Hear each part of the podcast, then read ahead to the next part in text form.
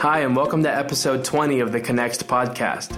In today's episode, RTI's healthcare expert David Niewolny interviews Tracy Rausch. Tracy is co founder of DocBox, an innovative company developing an advanced clinical process management solution for hospitals.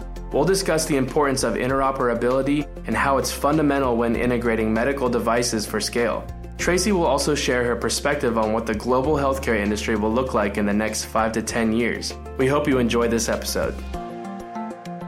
Why did you start DocBox? You know, what was kind of the defining moment and, you know, how did you actually take that and turn it into something tangible? So yeah, so I started DocBox um, as I was working as a clinical systems engineer, and um, the problems that were arising, I couldn't find a technical solution to actually meet those problems. And you know, as we moved through this and met with vendors and went through and started saying these are my requests as my customer, I still couldn't get the solutions we needed, and so DocBox actually came out of that frustration of trying to work with the vendors to to make that work. The fact that you have this overall problem that there's a single person in the industry that does not see it from the medical device vendors, from the healthcare providers to the insurers.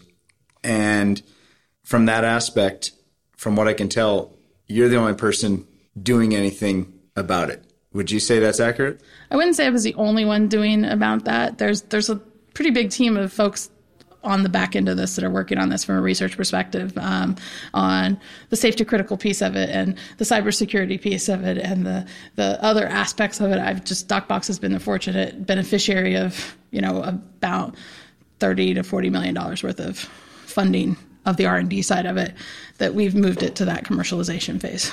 And really when you're talking about that research that's all the work that Dr. Julian Goldman and the medical device plug and play group uh, out of Mass right. General and Harvard has really contributed. So you kind of use that as a, a baseline. That's the base. Um, Kansas State University has done a lot of work. University of Pennsylvania has done a lot of work. Uh, there's some other the other groups and entities um, around that have actually been part of this. I mean, there's also large chunks of government employed researchers who are actually working on this too. Um, you know, at the FDA and the Army. You know, other aspects of it. So we're not the only. piece. We're just the top of the triangle um, right now on what this infrastructure should look like. So, so I mean, would you say of all that research, I mean, again, being kind of one of the only commercially available products today that is out here really kind of taking this problem head on, taking the best of each of these. Do you call it a standard? I mean, to me, when you have a, a company moving forward with a, a product, it's much more of a product because, you know, you're not a consortia or a research organization or a group that's actually trying to put together an open standard. But at the same time, what you have very well could be. I think the goal is that this does become a standard or something that looks like this. I think once it goes out into the wild, it's going to change again. I mean, we we've never claimed that we've got this right to start with. We've got that foundational piece. There's a lot of stuff that has to be added. So once we put this out here, then people can actually start to work on the hard problems. Okay, interesting. One of the things that I have grasped is DDS is core to overall the the offering that you put together. I mean, you right. mentioned during your talk today, you were talking about you know the uh, I don't know if you called it the data bus. I mean, we call it the layered data bus, but basically right. it showed the same sort of layered data bus model right. that we have, and it definitely seems like that's you know core to your product. Can you talk a little bit about how that's being implemented? Um, yeah, so we generate this what we call the ICE bus. That's one bus, one domain for every patient is how we look at that and how we we move that going forward. And then if you want to scale, you just add more ICEs um, to your to your system and your environment. So that's really been that foundation. And one of the big reasons why it's so important is you, as any individual component of the system, doesn't know what your information is going to be used for, and you don't know who's going to need your information. So you have to have a many to many communication relationship you can't have a peer-to-peer relationship. And so that's that why that bus is the foundational piece is that if you're a medical device you don't know what the intended use of that data is going to be once it leaves your system. Yep. and you can't predict that. Um, and that's been one of the challenges of being able to implement this stuff is that traditionally you've had to know what it was intended to be used for. And the technologies move way past that and we just have to catch up that's fantastic to hear. I mean, it's definitely something that I think DDS as a core technology has been used in a lot of other industries. Correct me if I'm wrong, but I'm assuming, you know, you tasked your team to go out and take a look at all of the available technologies that could do this many to many communication for this secure interoperable framework. Is it accurate to say that, you know, you guys looked at everything that was readily available and DDS was really what rose to the top? Yeah, and the way that happened is I told my software guy, I said, "Look, here's the requirements. Go find me the piece that works." And after about two weeks, he came back and said, and you have to remember this is 2011. Yep. He came back and said, "Hey, there's this thing called DDS. Are you interested in looking at it?" And I, I said, "Okay, let's go through it." And I said, "Okay, this is interesting." The the the piece that drew me to it initially was the ability for quality of service because we knew we had to go to being able to do control. And so I knew that I was going to have to have certain pieces of the system that were best effort, whereas another piece of the system was going to have to have uh, you know, on demand, you know, that harder timing issues of what's going on, you know, and that was really the start of it. You know, I will say in 2011, we were pretty naive of what the system was going to look like at the time. I think as anything you could develop going forward, but um, you know that that was that key piece of it. That um, you know really what drew me to it. But then you know there was all these other things. I think something interesting also is the data centric piece of it is really how physicians think and it's very counterintuitive to most engineers. And they all think database, database, well, database. they think message, structured message data back and forth. Whereas a doctor says, "I need a heart rate and a blood pressure and a respiratory." So it, it's actually somewhat intuitive. If you spend the time with on the physician side and the clinician side, they think in parameters. They don't think in device mm-hmm. and device message world. So this that data centric piece, it wasn't something in the front of our mind, but later on you know, I kind of put that together say, wait a second, we're this is actually the same thinking of how they solve problems and how they, they look at stuff. I guess in terms of the technology, I think we all see, you know, the fact that you have interoperable, you know, secure, essentially doctor in a box that can now align all of these multiple vendors, uh, you know, benefit to the overall industry. What do you see those benefits are. I know you've done some homework on that. Yeah, so I think the biggest thing is is that doctors have to be able to solve their own problems. They're going to be the answers to these solutions. There's no team of engineers that's going to be able to go into a clinic or understand medicine in a way that, you know, someone who spent 8, 10, 12 years in medical school and 20 years of experience. I mean, that's that's the information we want to get into the box. It's not what's in your medical school books. It's when a doctor walks in the room and knows what's wrong. You know, it's that intuition piece that you've got to get in the box. Um, and so the doctors are going to be the ones who be able to solve that problem. And so we have to enable them to innovate. And right now, they've been locked out of their data. They've been locked out of their information. So it's freeing up this information and this data for them to do the work. And I think a lot of people don't realize that they've been doing this work since the 80s. Mm-hmm. And they've all hit a roadblock because they don't have good quality, synchronized, contextually aware data.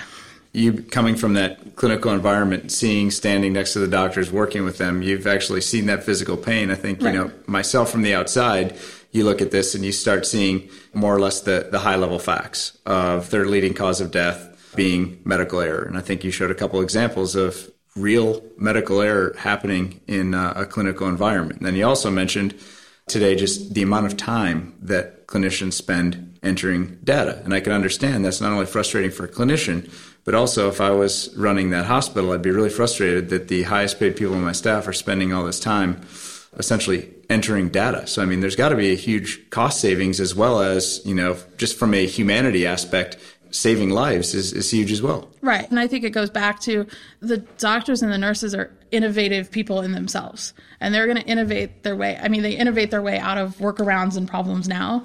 Give them the right tools to innovate to fix their own problems, and they're going to go do it. And so that's you know really where the focus of this has been is that you know there's this large community of researchers who are already doing real time decision support. You know, AI and machine learning is not new to the medical field. Um, you know, I think it was called neural networks before. That's yeah. the the story of where it went. You know, they've they picked this stuff up. You know, as soon as it comes off the you know out the first piece of it. You know, you know that they're doing it. I think most people would be surprised that there's a large chunk of doctors who all know how to write code. You know, they, they move down that pathway. That's what's going to move the industry forward is the fact that you've got two or three different medical institutions all saying, you know what, this is the newest algorithm to do this. This is the best way to do this. This is the new gold standard. This is the data. But the other piece of it is then they have to be able to scale that solution. And that scaled solution comes with an infrastructure that lets them do that. And that's really what you see yourself providing is mm-hmm. that kind of baseline infrastructure.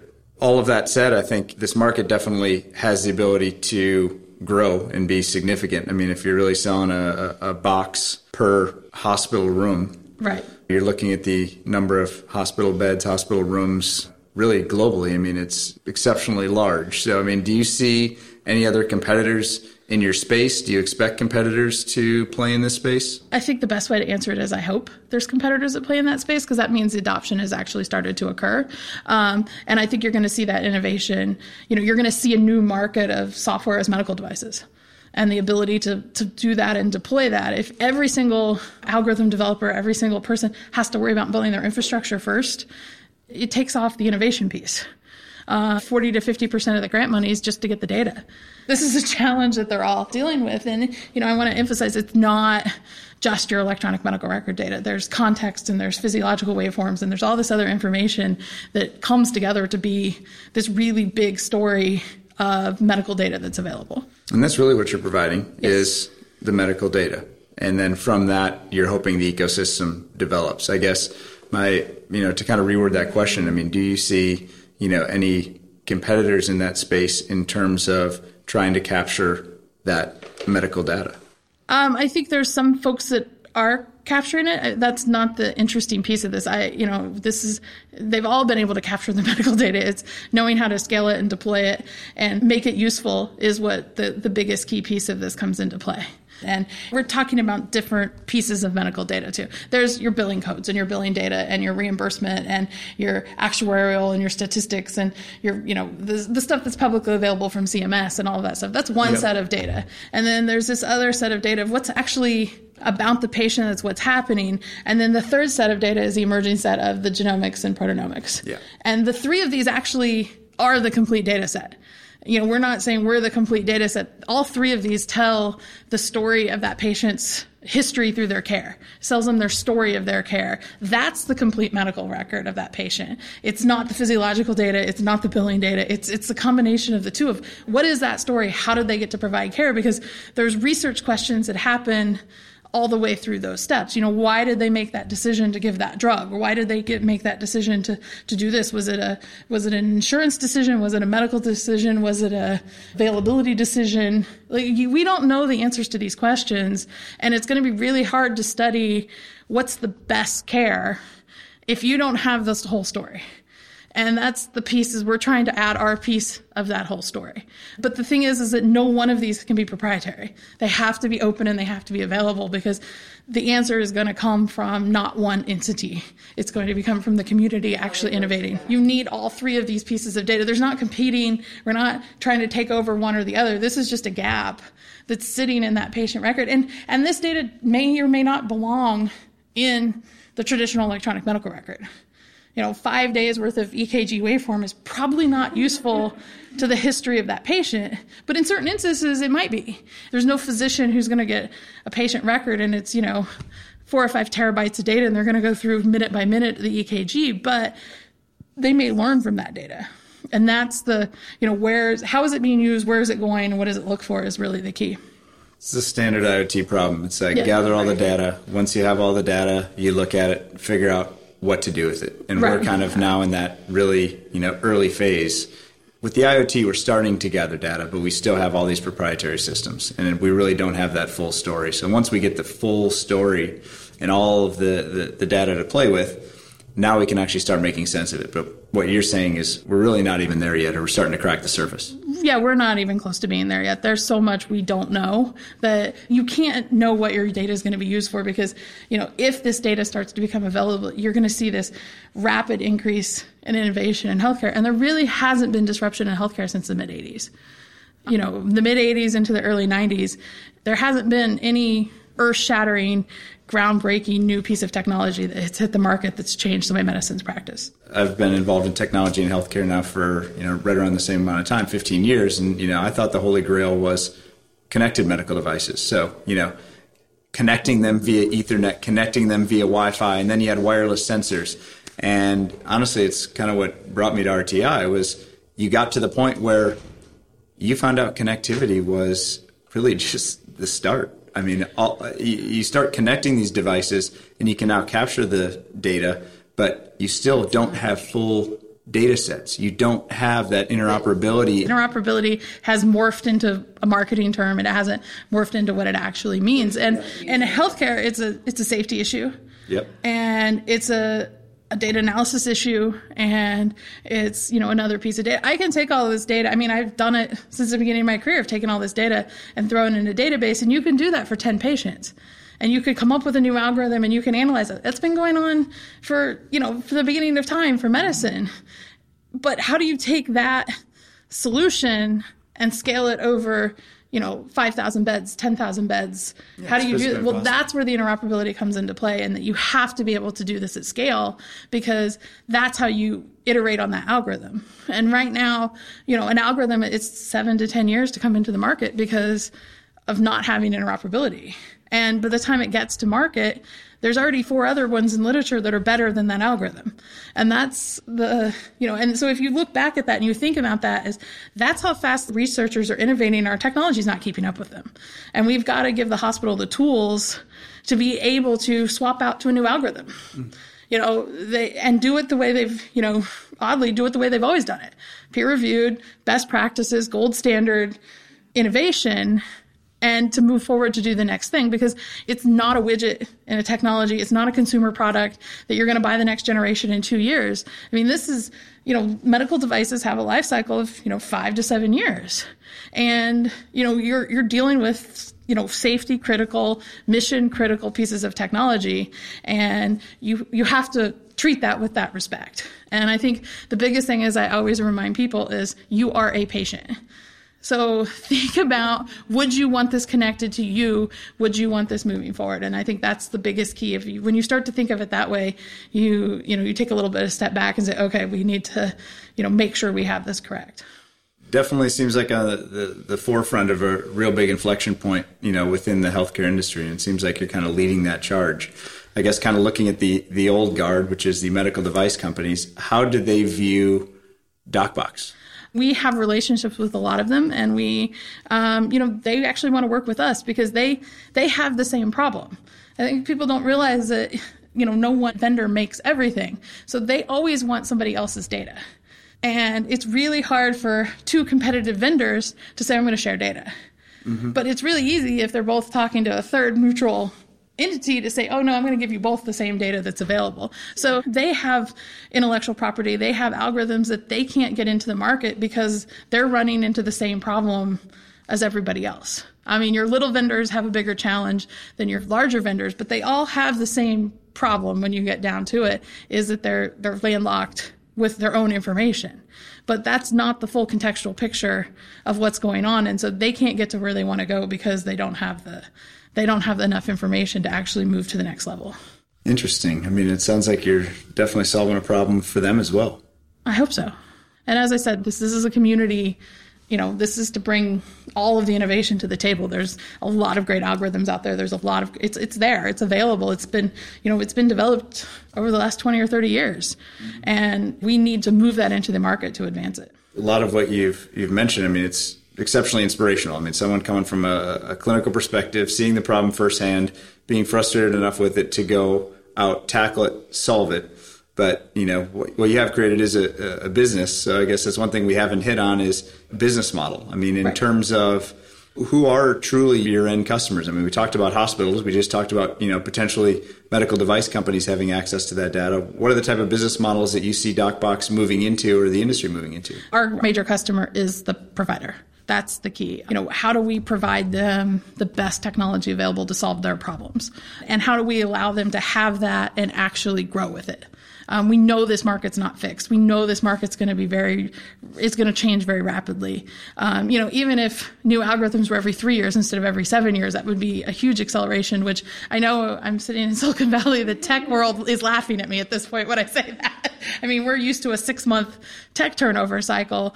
I'm talking about a seven year seven to 10 year tech turnover cycle right now.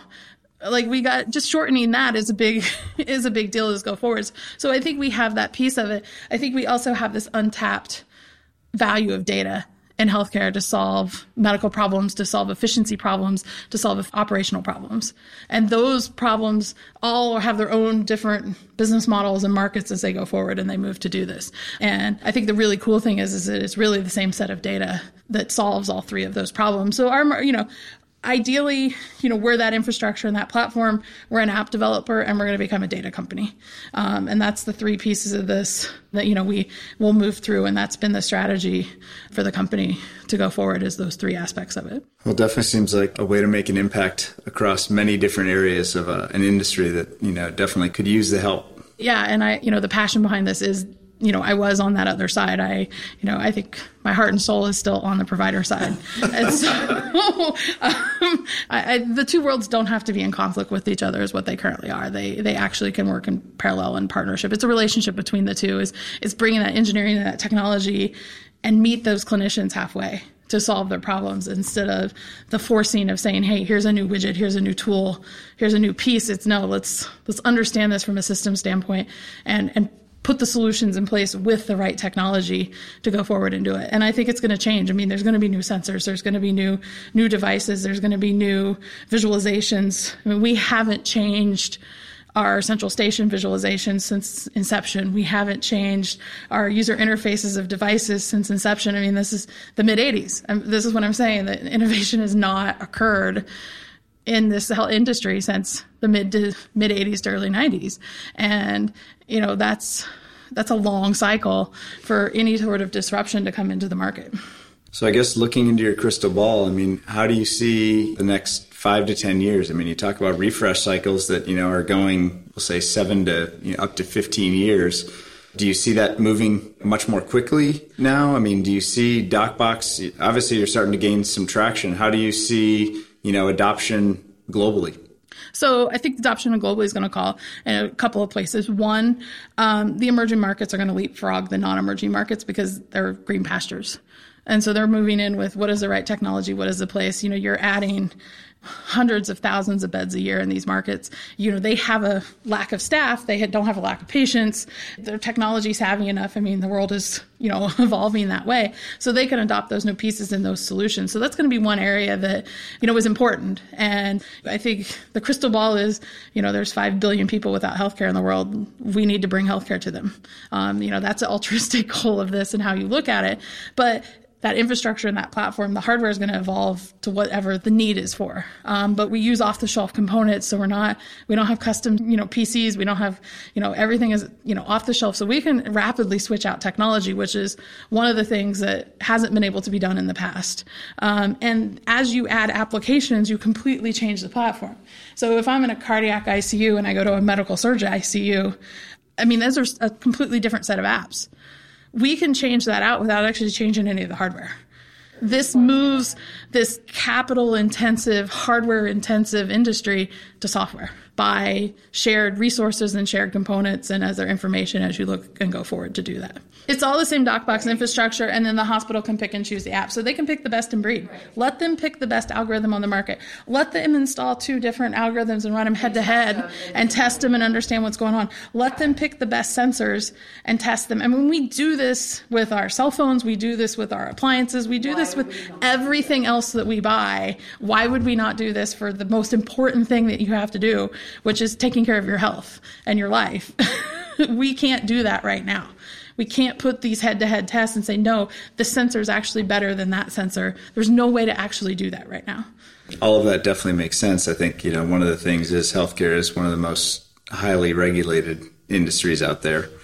Uh, so you know, getting to three, four, six month you know refresh cycles, I think could be quite challenging. I think one of the things that I've seen, you know, the FDA has now put in place a digital health unit. They've been in place now for a couple years. Uh, I know, you know, Dr. Goldman has, has talked or worked and consulted with them on both cybersecurity and I think in, in some forms of interoperability. Do you see that as being uh, kind of a key driver for improving these refresh cycles? Um, I think it's going to be a key driver, but I think we have to look the regulatory science has always been part of this work. It, has been part of this work from day one. We're engineering in the safety instead of using it as an afterthought. And that's one of the things where the consumer digital health world has, you know, it's the, the FDA has always been the barrier to entry. And that's really not the case. It's build good software, do it under a quality system, you know, and it does. It takes longer. There's more testing required, but mm-hmm. it's that's not the seven year issue. Companies need to relook at what's the regulatory pathway, what's the science behind this, how do you get a safe and effective system? Because that's really down to the key is how do you build a safe and effective clinical system? Not so much, well, I got to get through the FDA. Um, and when you look at it from that perspective, then you add additional functional requirements to the system. But the platform has been designed with that aspect in mind. I mean, DocBox's commercial entity, you know, is based on, you know, several years of regulatory science research that's occurred through academic researchers and other things of how do you actually build a system to do that? And you know and then how do you how do you educate the community on how you actually get this going forward? And that's you know that's one of the key things that you know we've been federally funded. And so that's part of that work is what's the regulatory science behind that? But the regulatory science actually started before the platform design in docbox. Okay. And so which is a different approach but it's not bad. It's just you have to think about this piece because everybody says, well, it's just a sensor. What can that impact? Well, where does that sensor data go? What decisions being made with that sensor data? Are you sure that data is correct? You know, those start to become, and then everybody's like, oh, yeah, yeah, absolutely. That needs to be there's a regulatory piece of that. And I'm like, well, you're part of that ecosystem, so you have to be a good actor. I think people compare it to say, well, you know, healthcare and patient safety or aviation, it's the same thing, or it's manufacturing process, and you've got to do the engineering to where it fits into healthcare. You can't, you know, so many people want to force fit this stuff into healthcare to say, well, it should just translate. It's a one to one, and it's it's it's not a one to one. I mean, you you there is an art to medicine, and you have to respect that there's still an art to medicine. And and part of that comes from the optimistic side of me is there's an art to medicine because we don't know everything yet, and therefore there's this the, the art piece of it, and that art piece is going to be there forever.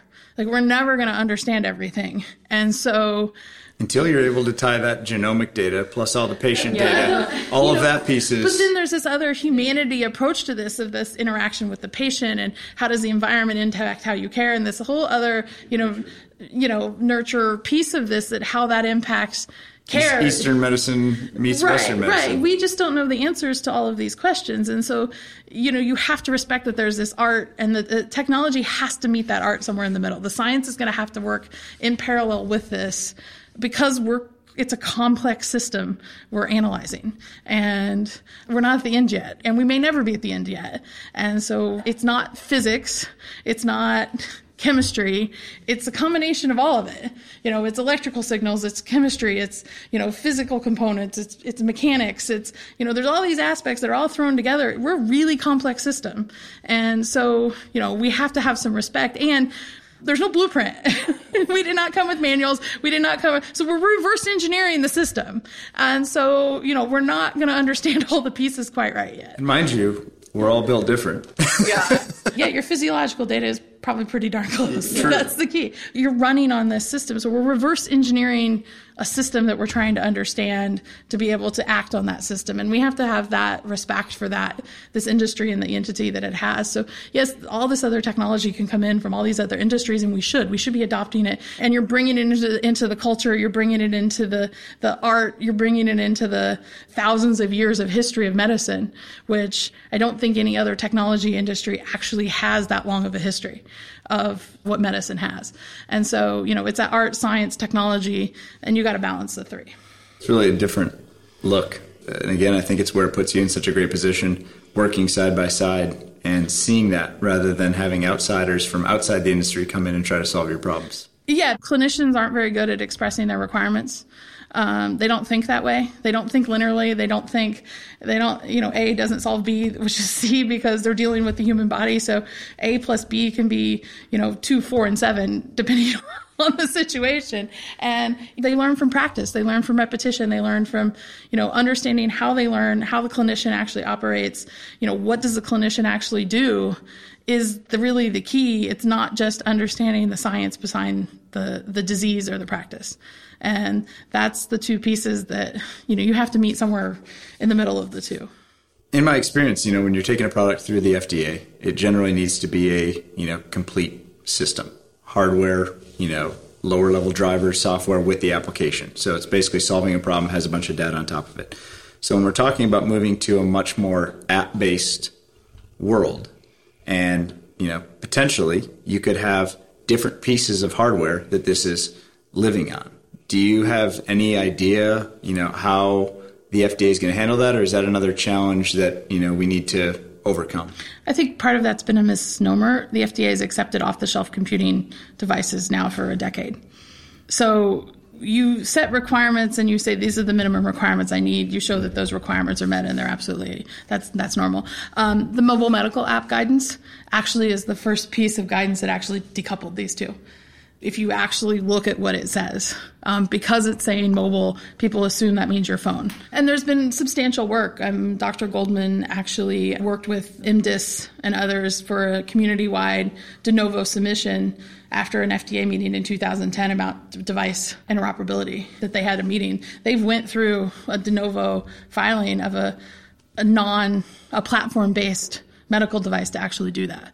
So that process was actually done with the community, you know, several vendors involved, several academic institutions involved. They went through that filing process with the FDA mm-hmm. as a research project. They filed pre-submissions, they had formal meetings, they got the response. It's all publicly available information. They're looking at risk, they're looking at efficacy, you can follow what you need to do for any of those. There's standards that help you. There's other things, but it's really how you want to prove to them that you have that risk. I always encourage people to use the pre-submission process with the FDA. Mm-hmm. Um, you can go in, you can ask them questions. Um, you know, you don't have to have everything done before you go in and have that conversation, but you have to be open to understanding their side of the piece because their side of the piece is how do I make sure this is safe for the public and how do I make sure this is effective? That's their goal and that's the pathway they go down. And so they have the ability to question how are you going to make sure you, this is how this works? Um, listen to what they have to tell you. And you may not like what they have to tell you, but they're going to tell you what you should do and how it should go forward you know, and we we've been through um, three pre-submissions with the FDA. I mean, we went in and said, "Is this what you meant? Is this what you want to look at? Is this is how this is going to do this? This is our approach to doing this going forward." Um, open, transparent, which has not always been the case. You know, people lock up and don't want to talk to them, and you know, as I said, our platform is open, and that means the regulatory piece of this is open too. Like, you know, the infrastructure, it's a big value add, but it's not the secret sauce. The secret sauce comes into all the different applications. I'd say for any of our listeners out there, that was some pretty solid advice in terms of uh, you know any software products, apps, or even uh, hardware devices going to market. You know, going yeah. through that pre-submission process sounds exceptionally right. useful. And you know, and they've just announced that they're going to put a, a, pre-certification process in place. You know, they've got their pilot companies, and you know, they're moving in that direction. You know, I think everybody understands that medical devices are becoming software. Um, if they're not already software people may not think they're moving fast enough or they're not doing this, but this is a really complicated problem.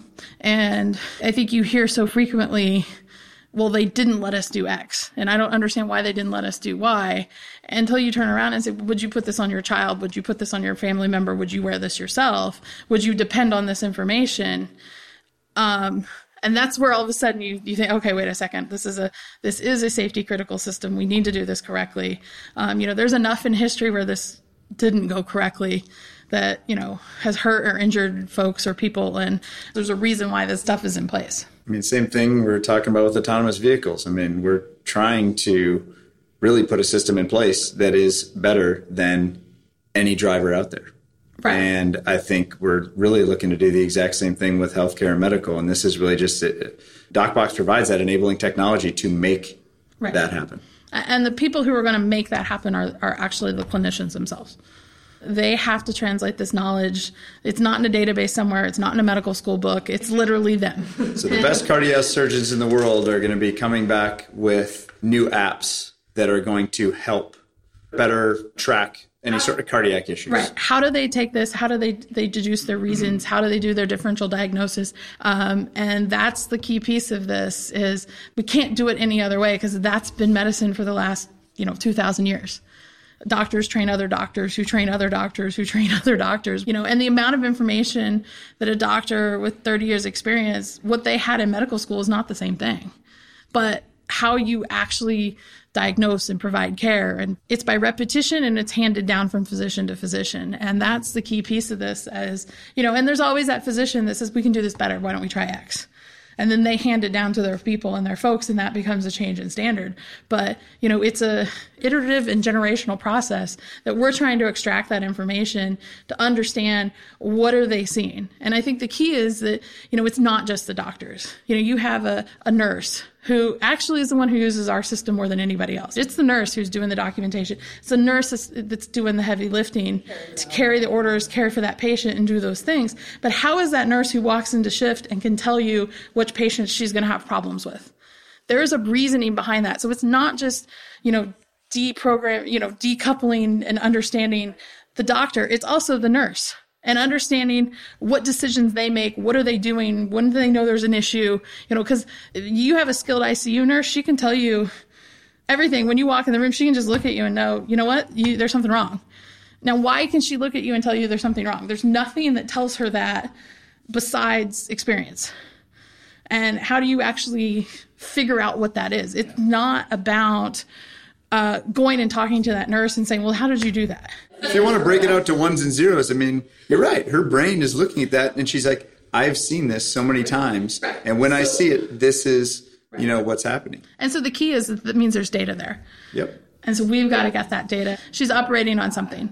Um, and, but we just don't know what that combination is. And that's what we have to find. And the exciting thing is, I think that's just the first phase because I think what's so cool about getting access to all this data is once you have access to it, you'll start seeing interactions that the human mind can't even comprehend. I mean, when right, you start, but they having, may do it subconsciously because of experience. You just don't know why you leap from A to B. You just know you've done it before. We got to figure out why you leap from A to B. That's you know that's the long term future of this is enabling this infrastructure that can innovate, can move these apps, you know, can generate new applications, can generate new ways to do this. So when you see that doctor right out of medical school um, versus that doctor that's been done 30 years ago. They do things different. It's not that some of them are better than the guys who been doing it 30 years ago. He's got more information, but they don't think and program and read the exact same way. So we've got to understand those differentiators too of that young physician looks at things differently than the older physician